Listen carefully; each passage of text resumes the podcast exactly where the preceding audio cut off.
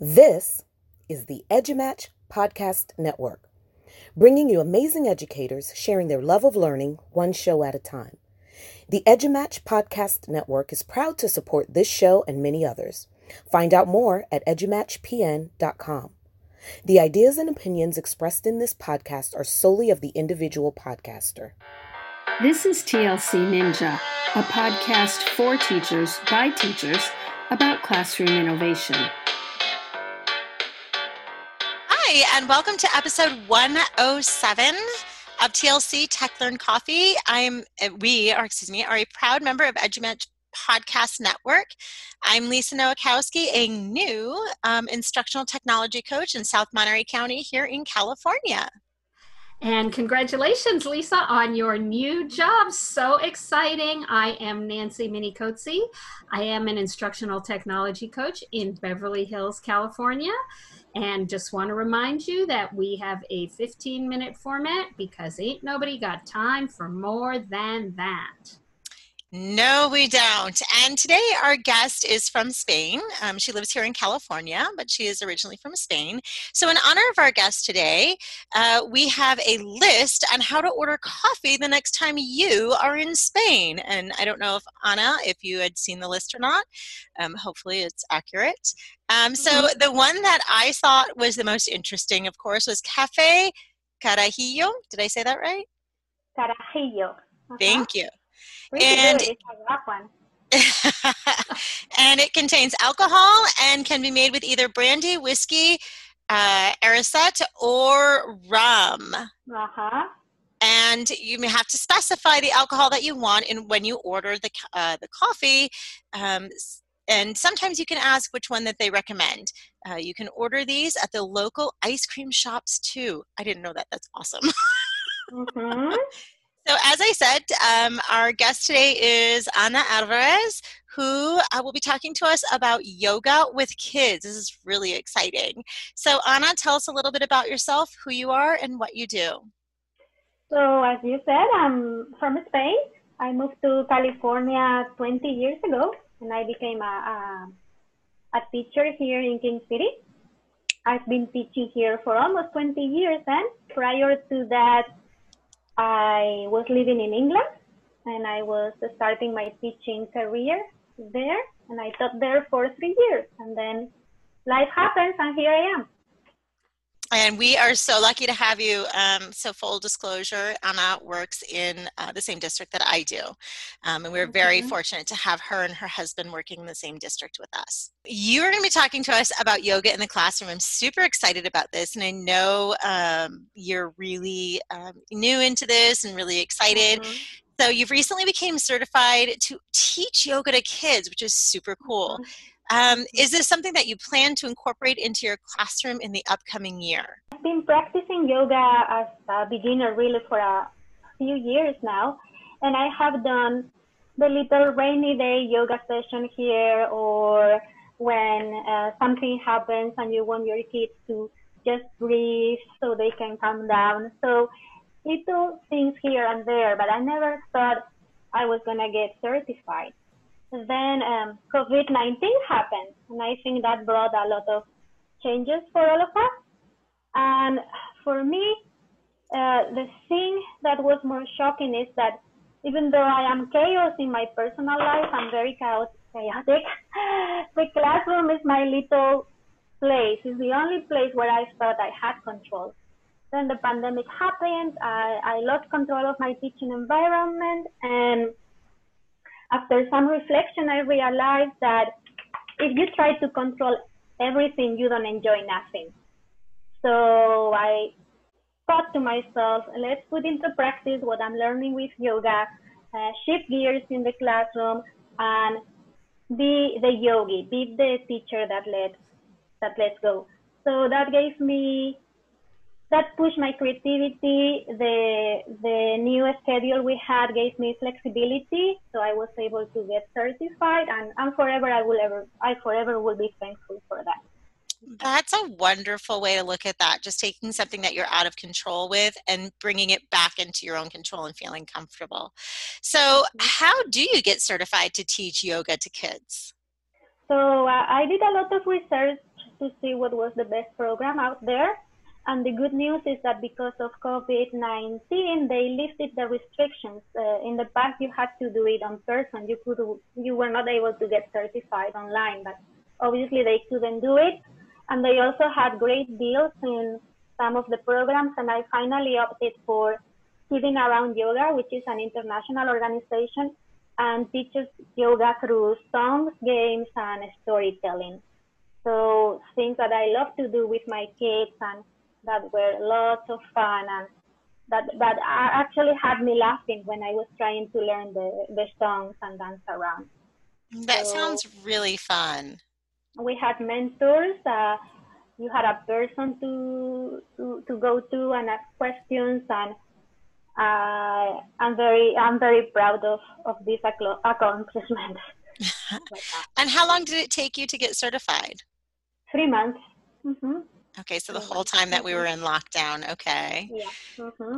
Um, and you know, why do you think or do you feel that yoga is beneficial to the students? I know you touched on it a little bit um, about mm-hmm. the breathing and whatnot, but can you go a little bit more into depth in that? Yeah, so so what I realized after doing the training and, and I'm continuing the training with now going to to to be able to teach adults is that that uh, yoga always fosters the the habit of making you a, a lifelong learner. You are constantly learning when you are practicing every day. You you are never an expert.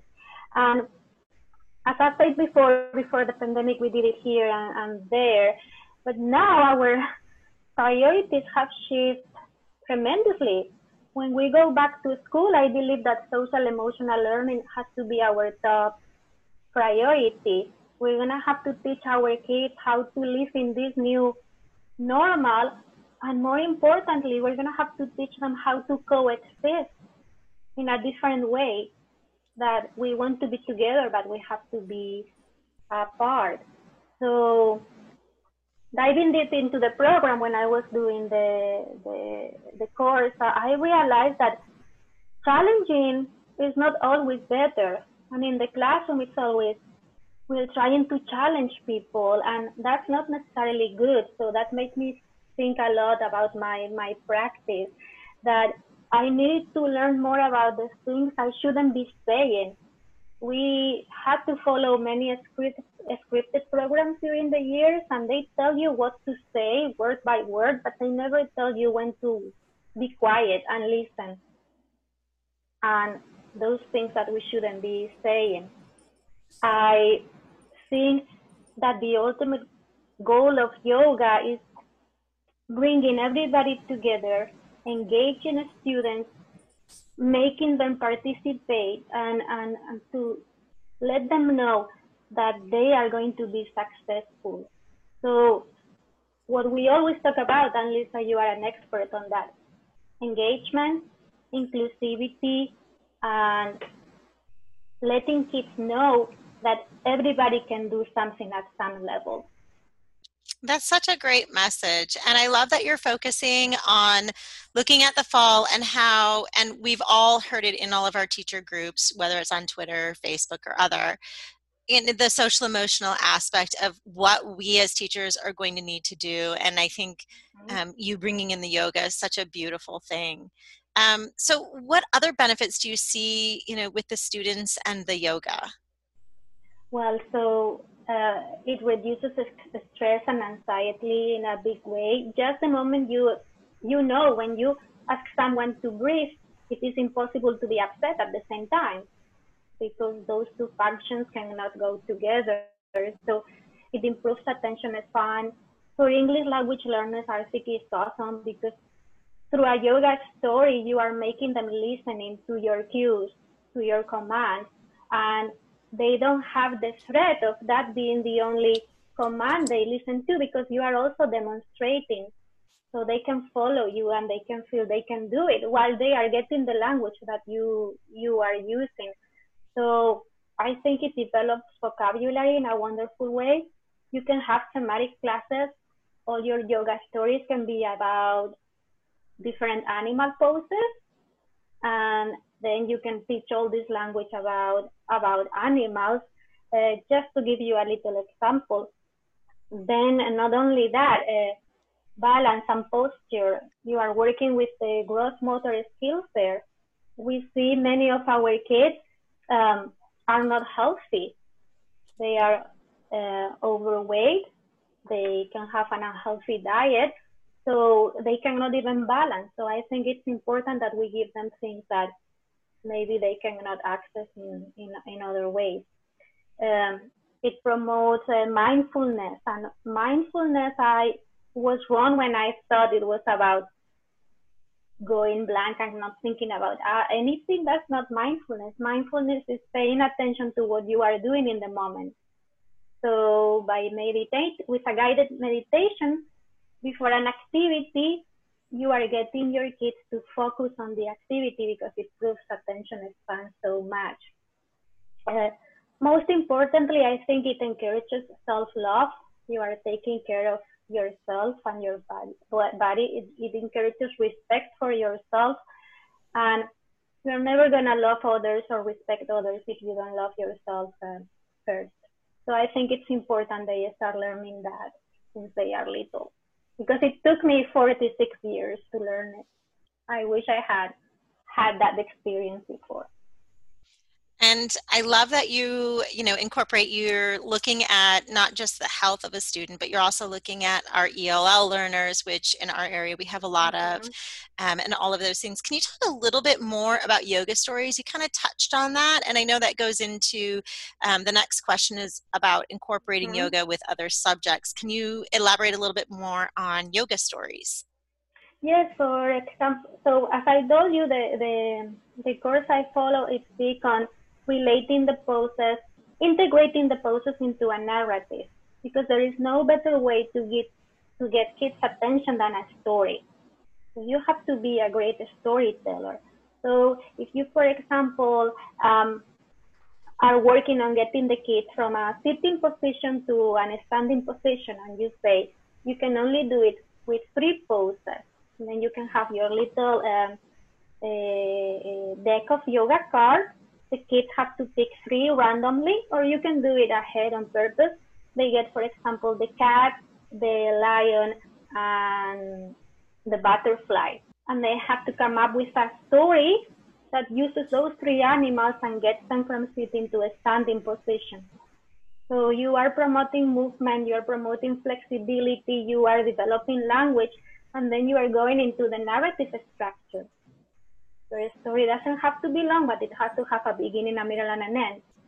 You are teaching with a good yoga sequence, you are teaching a sequence of events. The cues are commands, so you, you, there you have your grammar. I always hated teaching grammar uh, in isolation.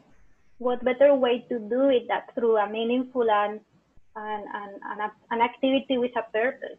When you are doing a guided meditation, not only they have to be listening to you telling again a short story about how to get to this magical place where you are totally relaxed. And here, teachers, we can go crazy writing stories. You can incorporate your own lessons, but think about teaching uh, how to visualize, visualization skills. They have their eyes closed and they have to be visualizing what you what you say.